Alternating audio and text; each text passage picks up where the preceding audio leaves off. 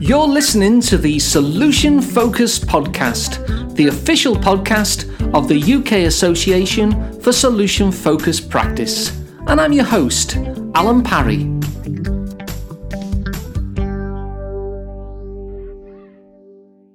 In this episode of the Solution Focused podcast, my guest is Steve Flatt.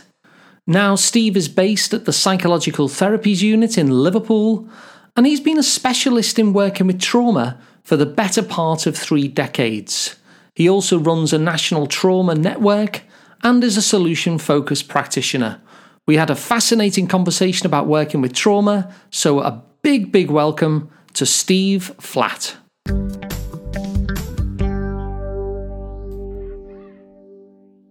Hi, Steve. Welcome to the show. Hi. How you doing? I'm good. Yeah.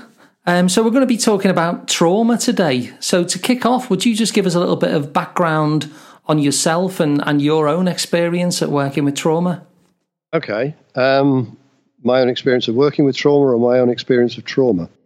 Oh, which, whichever you want to go with, Steve. Okay. Well, we'll we'll see. We'll see where it falls out. Um, I used to work in the motor racing industry, um, and that there's quite a lot of trauma in that one way and another. Um, not only deliberate, but um, when we make mistakes and fall off the track and things like that. And, and I've had a number of injuries in that area. Um, uh, and I've had quite a lot of physical injury in my time of one sort and another, uh, including serious assault and things like that. Um, so I'm I'm not unfamiliar with with receive or being on the receiving end of a trauma. Let's put it that way. Um, my own experience, my, my professional experience, um, relates much more to beginning in the, as a psychotherapist in about 1994. Um, so that's what 24 years ago now, um, and I've pretty, been pretty much working in this field ever since. Um, and when I first started working as a trauma therapist, it, it, was it was very much in the medical model. It was very much history assessment. Um, and then the kind of classic forms of intervention, um, which is about CBT really. Um, but during the course of my career, and particularly since about 2008, um, I became less and less satisfied with that kind of intervention, even though I was still getting results because it seemed very long, complex, and really not. There was so much time wasted with taking histories and things like that um, and I, I, wrote a paper in 1998 from a GP practice that I was working in at the time, um, when where I, would reflected on this paper many years later, and one of the things that I noticed was um, that I was using various phrases from solution focused practice, like um, you know, if if things were a bit better, what would be different, and so on and so forth. And at that time, I hadn't heard of solution focused practice at all. Um, and I can only assume that those kind of statements came from my engineering days because I've subsequently reflected on that and realized that actually engineers are almost inevitably solution focused. Um, so that kind of almost set a scene for me. But come 2008, uh, I met uh, Susie Curtis, um, and she was then currently doing her doctorate at um, Lancaster University and effectively I became her supervisor, informal rather than formal. Um, but she was really taken by solution focused practice, and we spent a lot of time discussing that. Um, and I became more and more enamored of it. And over the time since then, in the last 10 years, basically I've dropped from my trauma practice practically everything of the traditional, what would be seen as the traditional process. Um, and I've adopted even even more so. I, for a long time, I hung on to some things that I, I really liked about explanations and psychoeducation and things like that. And and even those have become much more abbreviated um, and much simpler and much more akin to an, to metaphors or analogies rather than a, a, lengthy explanation of, of what's going on inside a person uh, according to the to the neuroscience.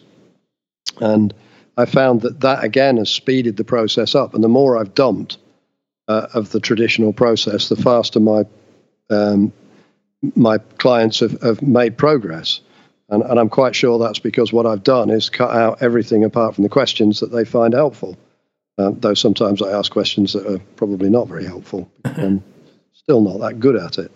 Um, but I'm improving, and I hope to go on improving until the day I stop doing it. Um, so it's it's really an evolving process for me even now, and, and I continually read um, work from other people like Adam Froerer and, and Ben Furman and others, uh, and I find that what I'm doing is getting closer and closer to the kind of things that they've written about and the kind of the things that they talk about. Um, and, and one of the things that, that is crucial to me is, is about actually getting people to notice how they've managed to cope with, how they've managed to survive, even sometimes how they've managed to thrive as a product of the trauma that they've experienced. And, and looking at the ways that they manage that um, and, and the way that they begin to think about things for themselves. And, and again, I use lots of analogies like horse races and things like that um, to, to try to, to illustrate to people their own, their own success, their own abilities, their own strengths, um, rather than depending on anything that I, I might say or, or do or provide, even in terms of information in, and education these days. That's an interesting journey, then, isn't it? To go from the kind of quite a traditional model towards this solution focused one. You talk about, you know, the time wasted taking histories and just asking the questions that you feel are are helpful to the client. Absolutely. I mean, to give you an example, when I first started doing this work, um, the NICE guidelines suggest somewhere between 14 and 18 sessions. And, and I was probably doing 12 to 14 sessions and feeling quite chuffed with that. Uh, my average seeing time now is four to six sessions. And that's and that's specifically with your with clients who are presenting with trauma issues. The four yeah, to six. absolutely. Wow. Yeah, yeah. So, um, that, we, that's yeah. it, that, that that that's for a particular group. That's for single incident trauma. Okay. Uh, you know, traffic accidents, personal injury, things of that nature. Um, battlefield victims. That because de- uh, they've often got very serious and multiple traumas that can take quite a lot longer, and sometimes it's never a resolution, but a, a kind of a maintenance progress uh, project. But they, they often make huge process progress in the early stages, um, and, and, are able to do much more, but still struggle with um, things like intrusive memories and sometimes flashbacks. But again, they recognise that they can control them. Um, and and that takes a lot of the fear out and significantly reduces them, even if they don't go away altogether. So you've spoken there about different kinds of trauma. What what is it that we actually mean by trauma? Uh, well, I suppose uh, there, there, are lots of definitions. I mean, I, I can tell you the um, um, DSM five one, if I can find it fairly quickly. Broad, yeah, okay. Um, there, well, basically, there are three um, aspects to trauma. Now, the first is an event or multiple events where there is actual threat of bodily or psychological harm or neglect for a child that de- jeopardizes healthy development. That was a SAMHSA, SAM, HSA definition. That's an American organization in 2014, and that's the event itself. Um, so, so trauma is, is a very wide based, or, or definition of trauma is a very wide based one that can include anything that's kind of out of the normal experience um, that uh, actually indicates actual threat of bodily or psychological harm so, or, or, or harm to others on, on, in, on occasion. So, what is distinctive then about somebody who who presents with trauma as opposed to other clients that you may see? Um, it, the, the distinction for me is that generally speaking, their, their presentation is directly related to a single event or, or events uh, rather than being a generalized kind of presentation. It, it's, it's subtle. It, the thing is that you're working with us. Is the, the, diagnosis uh, of, of PTSD, if you like, or adjustment disorder, is generally very specific because it's the, it's the, one of the few or the two of the few diagnoses that actually indicate there's a specific event in the environment that has produced this. And, and it's one of the few diagnoses that I, I actually will uh, sign up to almost. um, un- unlike virtually all other psychiatric diagnoses, which most SF practitioners will avoid anyway, um, because they're they're just so medically orientated. Um, but it, it, the the distinction is often one of this being this very specific event, rather than and, and you've got something very concrete to work with, rather than being a generalized approach to life um, in somebody who's depressed or anxious. Again, labels I'm not terribly keen on, um, who, who, are presenting in a much more general way. It, it's a lot easier to work with in some respects, and, and depending on the nature of the trauma, for people who've experienced um, ongoing and long chronic traumatic situations, such as people who've been um, trafficked or um, been in war zones and things like that, it's, it's quite different.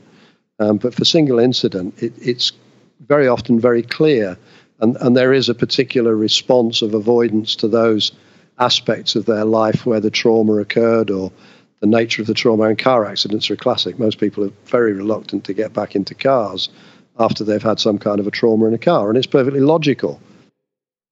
So you mentioned things like flashbacks and stuff like that, and I wanted to I wanted to talk about these kind of um, well, I've I've called I'm calling it a trauma attack. It's probably not the right phrase, but that that sense where the where the body kind of gets hijacked in a way by this by this sense of threat.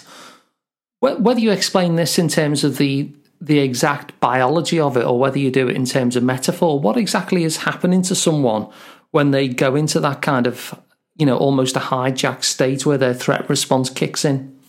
Well, it depends. If if if they're in a situation where there are some triggers from the environment that produce a, a bodily response, then basically the body is responding in, in an aroused sense that says, This is a place that potentially represents danger. Uh, I need to do something about it. And basically, the body has two choices. And people talk about freeze. Um, I, some people freeze, but more often than not, people will automatically try to avoid, or if they can't avoid it, they become angry, um, because anger is a great way of pushing uh, other people or situations away. It, you become threatening um, rather than being threatened. Mm. Um, and the body's, re- body's response is just a physical arousal to prepare you for running or fighting. Um, it's not uh, and the thing, the other thing is that the medical profession choose to to call the the arousal symptoms such as um, nausea, such as um, empty stomach, such as diarrhea, such as um, uh, urination, involuntary urination, incontinence, uh, yeah. double incontinence, um, vomiting, um, sweating, um, they choose to call these things symptoms. They're not. They're the body's natural response.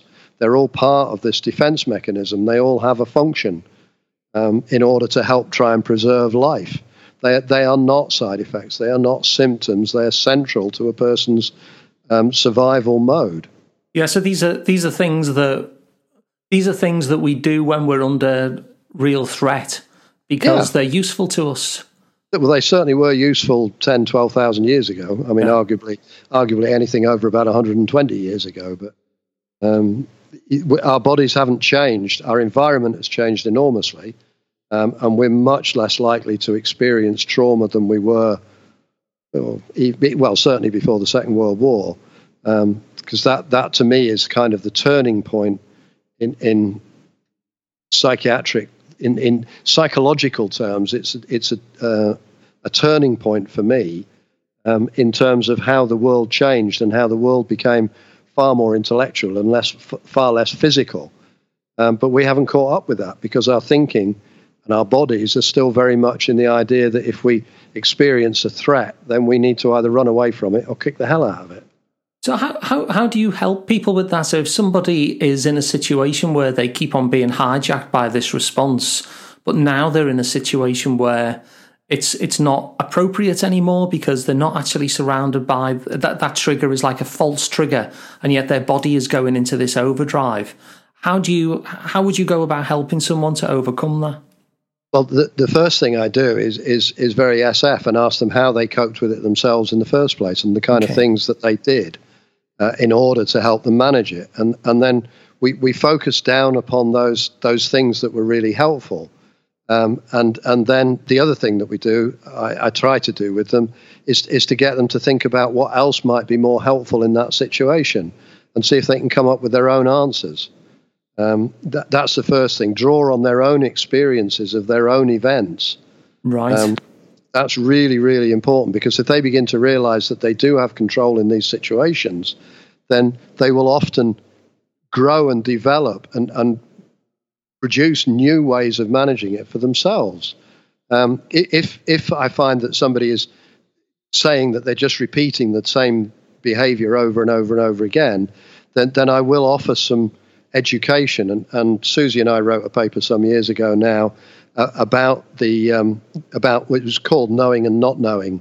Um, and and if somebody doesn't have any information that that would help them or any ideas about what would help them in these kind of situations, then it, we felt it was appropriate to step in with some education that might help them um, to maintain a higher level of control because their understanding of their own situation changes and then they begin to rebuild, if you like, their own responses to it based on the new knowledge.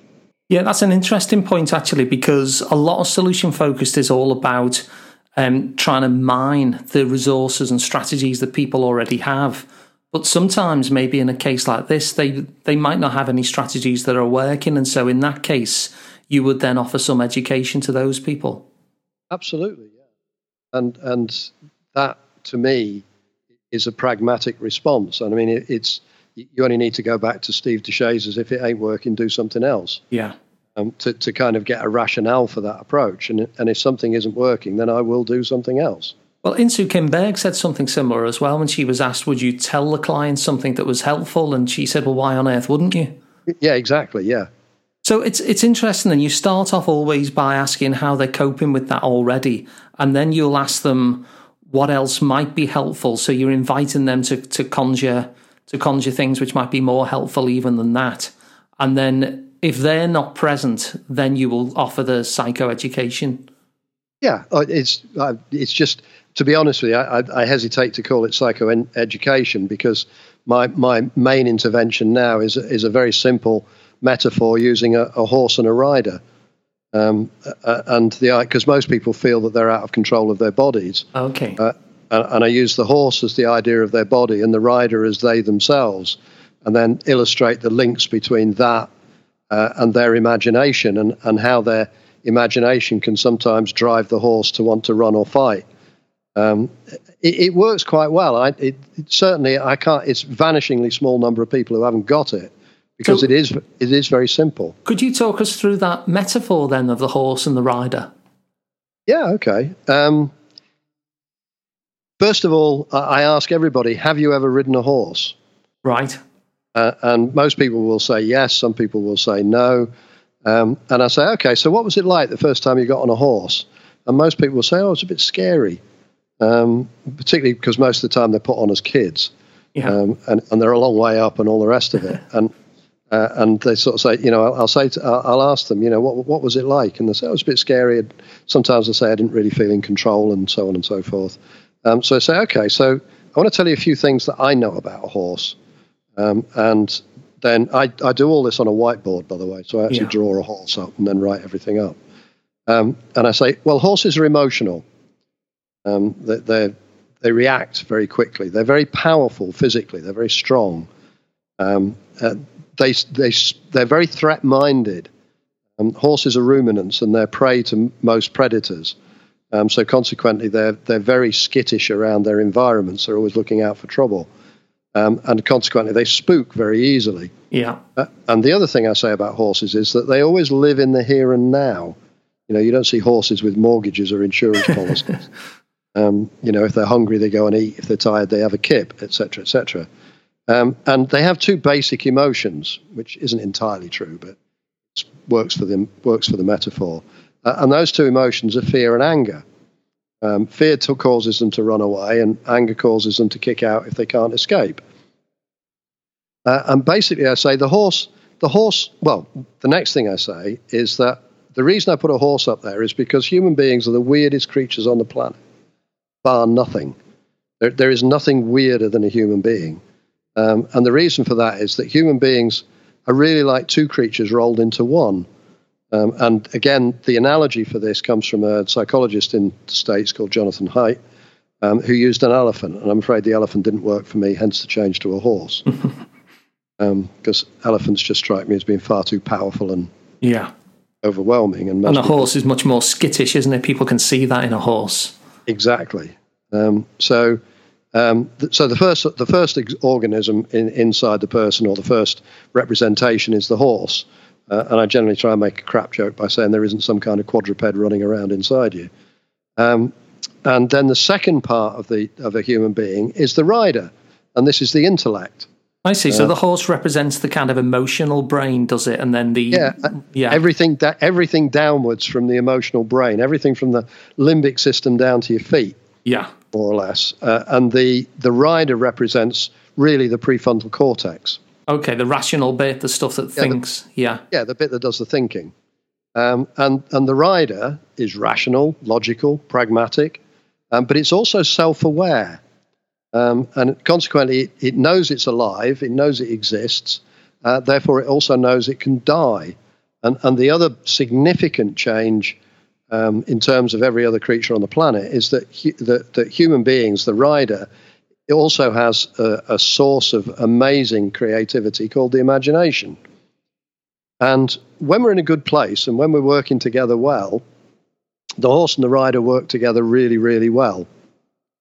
Um, one other thing about the horse is the horse doesn't care about our careers, our ambitions, our social lives, our relationships.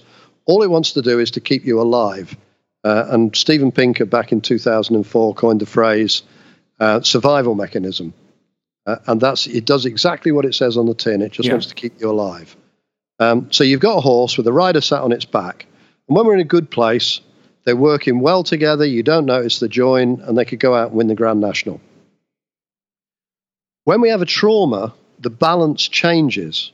Uh, and again, a lot of people in, uh, who work a lot in trauma or with people who suffered trauma, um, they recognize this kind of, tr- in inverted commas, survival mode that people go into. Uh, and this is when the horse seems to take some kind of lead in the in the the management of the person's life.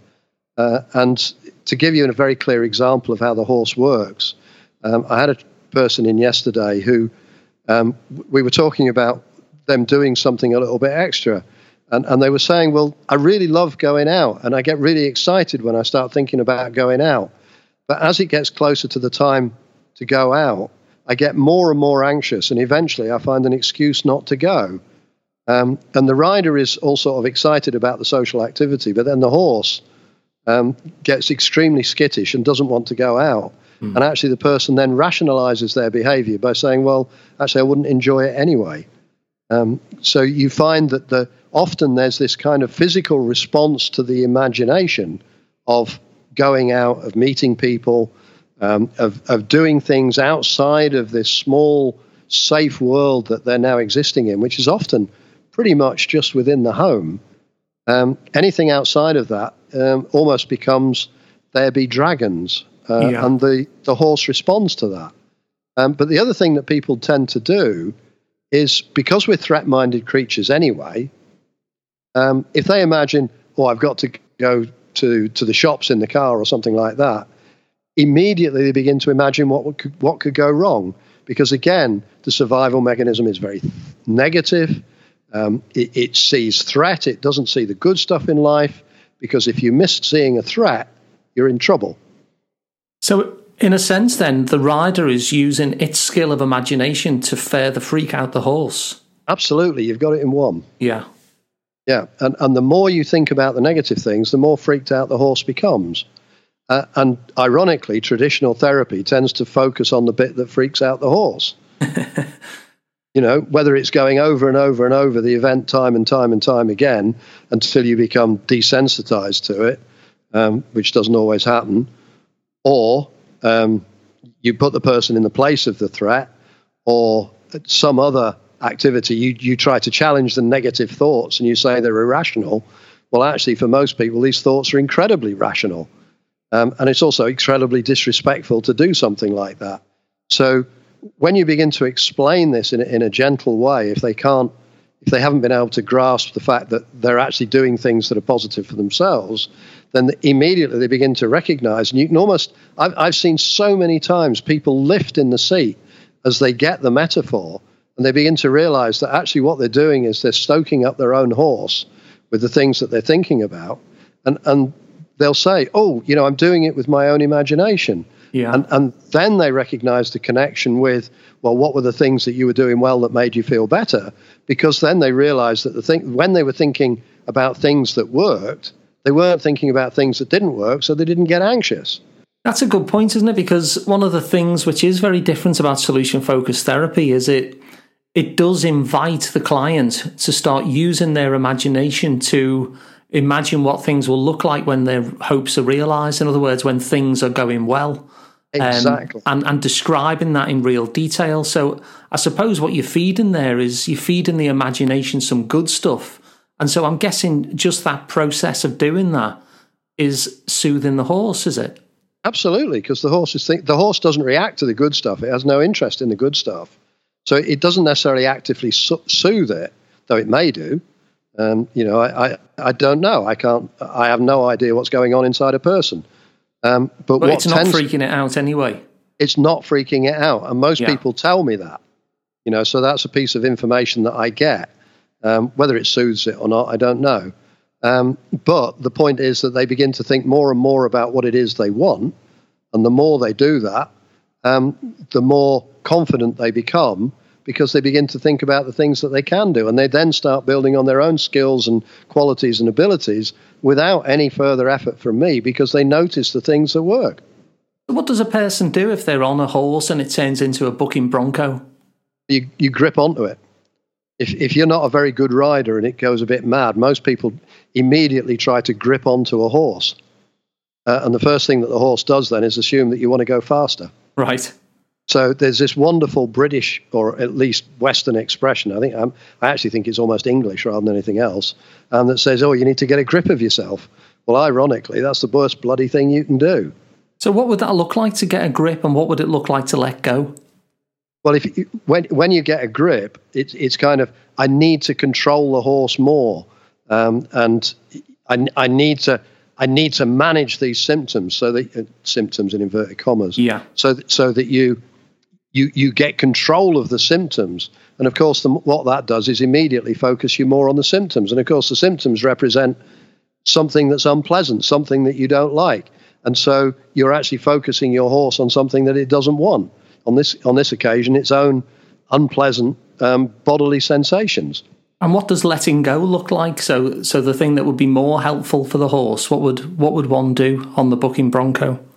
Well, the, f- the first thing that a rider who's lost control of a horse is actually to, to, to not grip onto the sides of the horse with your legs. You tend to relax the reins uh, unless you you know unless you're a really competent rider, um, and basically just slump back in the saddle, um, so that the horse knows that actually the rider's not in a tense state. Because the, the if you the more tense you become as the rider, the more the horse senses that, and the more it's likely to run off.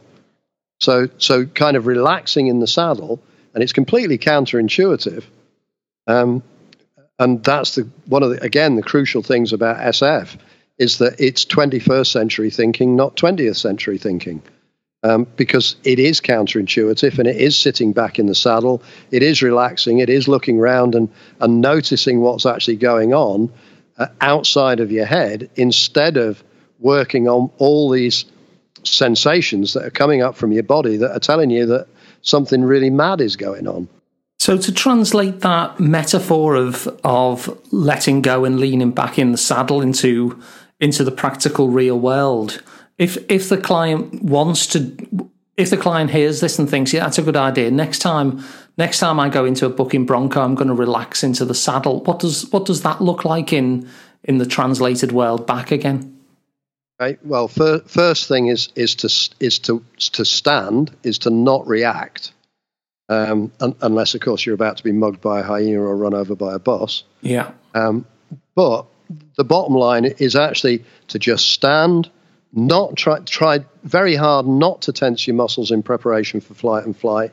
And the biggest thing you can do is take a deep breath and really slow your breathing down because one of the physiological responses when somebody is in a panic is to pant, is to breathe fast and shallow. Yeah. And if you if you can take control of your breathing at that moment and really slow your breathing down, um, you, you send a very powerful physical neurological response to the sections of the brain that, that are trying to make you run faster or run away or get angry or whatever else to say actually we're not going to supply you with all the necessary oxygen for this particular task. You don't need to do it. Uh, and actually what tends to happen is because it hasn't got control because breathing is the only system in the human body that both the horse and the rider control. And if you, as a rider, take control of that particular mechanism, then the horse cannot complete its uh, its wild ride off into the sunset away from the threat. Right, brilliant. So it doesn't have the oxygen um, to to be able to power the muscles and everything else because you're holding back that particular system. So this metaphor aside, then, where you know you you might, depending on the client, share this metaphor with them, is the rest of your work pretty much purely solution focused, or do you mix in other other approaches as well? No, it, it's it's got simpler and simpler. I mean, after it, after the first couple of sessions, I mean, the first session tends to be a, an absolutely classic first session of, um, you know, the contract question, the miracle question, scaling, and what would be your next small step. Uh, if if there's sometimes sometimes it depends on the person. Sometimes the metaphor of the the horse and the rider gets in that first session um, depending on where they are. Uh, and again, that depends large. It's so variable that you know I, you don't know what's going to walk through the door, and, and I try very hard not to make assumptions about what's necessary. Um, so it might be that we do that, and then subsequent sessions are almost always about well, what's been better or what's been different since we last met. You know, what what have you done that's worked better for you? and then then we tend to work on that. And again, if there's if there's some psychoeducation um, that, that's useful, uh, it might be the horse and the rider. Um, I, I, have I have a, a, session that I'm using less and less now, which is about the processes of memory and how memory impact um, through tra- how, how memory is affected through the impact of trauma, um, and how that then actually diverts our attention um, but I'm using that less and less because more and more people are coming in and saying, "Well, I noticed this and I noticed that, and I'm doing this now, and I made this difference, and and, and I went here, and and then we explore all of those things, and and the rest of it tends to become much more redundant. Okay, so if if your practice of working with trauma then is is aside from that that metaphor is is is as you're describing it, kind of relatively pure solution focused, isn't it? Does that mean that anyone who's got a lot of experience with solution focus, but maybe hasn't particularly worked with trauma, would be able to step into that field and, and still be effective for the client? Well, I, I personally, I think so. I mean, I, I do run uh, a national trauma network. Okay. Um, and uh, we're increasingly using solution focused practitioners um, because we're getting more and more requests for it uh, simply because traditional interventions aren't working. Um, and I'm asking people to work, and I, I will offer them uh, supervision as part of the package of, of the work that they do. Uh, and I'm finding increasingly that they're being incredibly effective um, simply because um, they are being solution focused, and, and very often they realize that they have got the skills and qualities that it is necessary to do it, um, provided that they, they are being solution focused and really listening to the client. Do you ever ask any of the questions slightly different um, to take into account that this is someone who is who has had some sort of traumatic incident? Do, does the miracle question change, or any of the other questions change at all? Um, yes. Uh, the thing is that they change. They pretty much change anyway, according to who you know, regardless of who it is I'm working with. Yeah. Um, be, because I'm I'm making assessments of of how I think that that question would work best for that particular person, their language, their um, the way they're talking, the you know, there are all sorts of factors. So it, it's very, it is very dependent upon the person I'm working with. And what what your favourite kind of um, I'd, I'd hesitate to use, to use the word cures because um, I just can't think of another word. But you know, the favourite kind of answers or solutions, I suppose, is a better word that clients have come up with, and you you just know that you'd have never come up with that if if you weren't harnessing their resources. Um, that's a tricky question. Um, I I haven't got. I don't think I have favourite answers to be honest. I rarely remember what are typical kind of responses from people in trauma then that, that kind of help them? You know, if you were to make a compendium of all the all the things that your clients have taught you, what kind of things would would be in there? Do you think? Oh, um, I went out. I went out and did it. Um, uh, I got in the car and, uh, or I mean, s- soldiers are particularly good. Um, very often they'll they'll come in. They're extremely paranoid. Um, they're, they're, frightened of the um, the situation around them because they've suddenly moved from what was a very regulated environment into what seems a, a chaotic environment, um, a very chaotic environment sometimes. And um, basically, what the, what they'll come back is they'll say, uh, "Well, I went to the supermarket, I went to the corner shop." Um, and all the observation skills I had, instead of using them to notice threat, they'll notice you know how people are just getting on with each other and how normal the situation is. Um, so you, you get a shift of perception.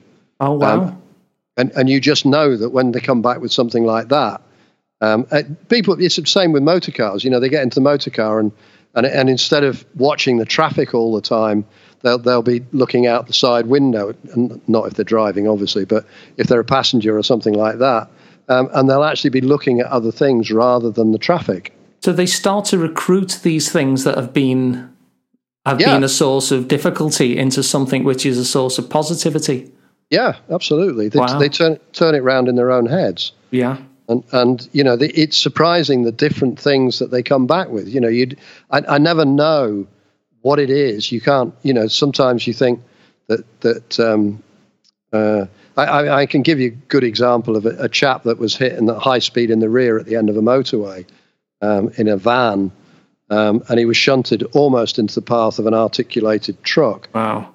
Um, and um, one of the, uh, the, the the the guy in the car that had hit him was basically racing somebody else. Uh, they came around a bend at far too great a speed, um, but he he shattered his knee. Um, uh, and the first thing he noticed, it was in a hire van, um, uh, and this voice was coming out of the dashboard. Um, that's saying you appear to have had some kind of a, an accident. Um, you know, do you need assistance? Um, because it was, you know, one of these radio connected rental vehicles. Yeah. Um, and when we, he, he told me about that, and he kind of he stitched straight over it. Um, when we first talked about the event itself, because we did talk about it in some detail, uh, and all he would talk about was how he saw this articulated truck coming towards him, uh, and then when the articulated truck had gone, he got out of the cab and he was a big lad. Uh, was probably about 18 stone and built like a brick outhouse. Um, and he said, I ran towards this um, this other bloke behind in this car. this thoroughly mashed up car in the back of his van. Um, and he said, I was going to pull him out out of the um, the cab and give him a right seeing to. And he said, I realised I was dragging my leg a bit, but it didn't bother me. Um, and then there was this voice from this woman at the side of the motorway saying, I wouldn't do that if I were you. And um, he, he kind of paused and um, the, the point of this story is that, first of all, he wasn't interested in the rather humorous bit of the voice coming out of the dash. Yeah. And eventually we, we had a really good chuckle over that because he kind of got his head around that. And suddenly the, the miss, being missed by the articulated lorry became much less significant because of the humor of that.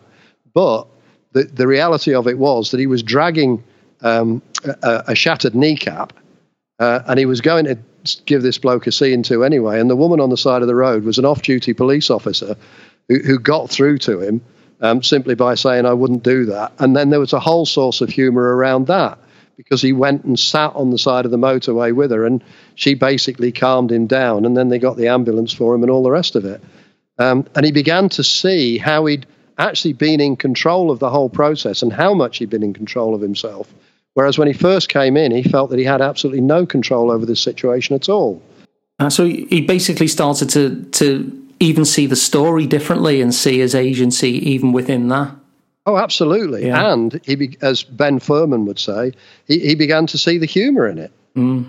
You know, and and at that point, at, prior when he first came in, he was a real mess because he just thought that he'd failed in every aspect of his life uh, because of the the way he'd handled this accident. And then he began to realise that actually he'd done a pretty damn good job. Yeah. And and and I didn't sort of point these things out to him. They, he became aware of them simply because we started to to look at the event itself, and he began to notice other things.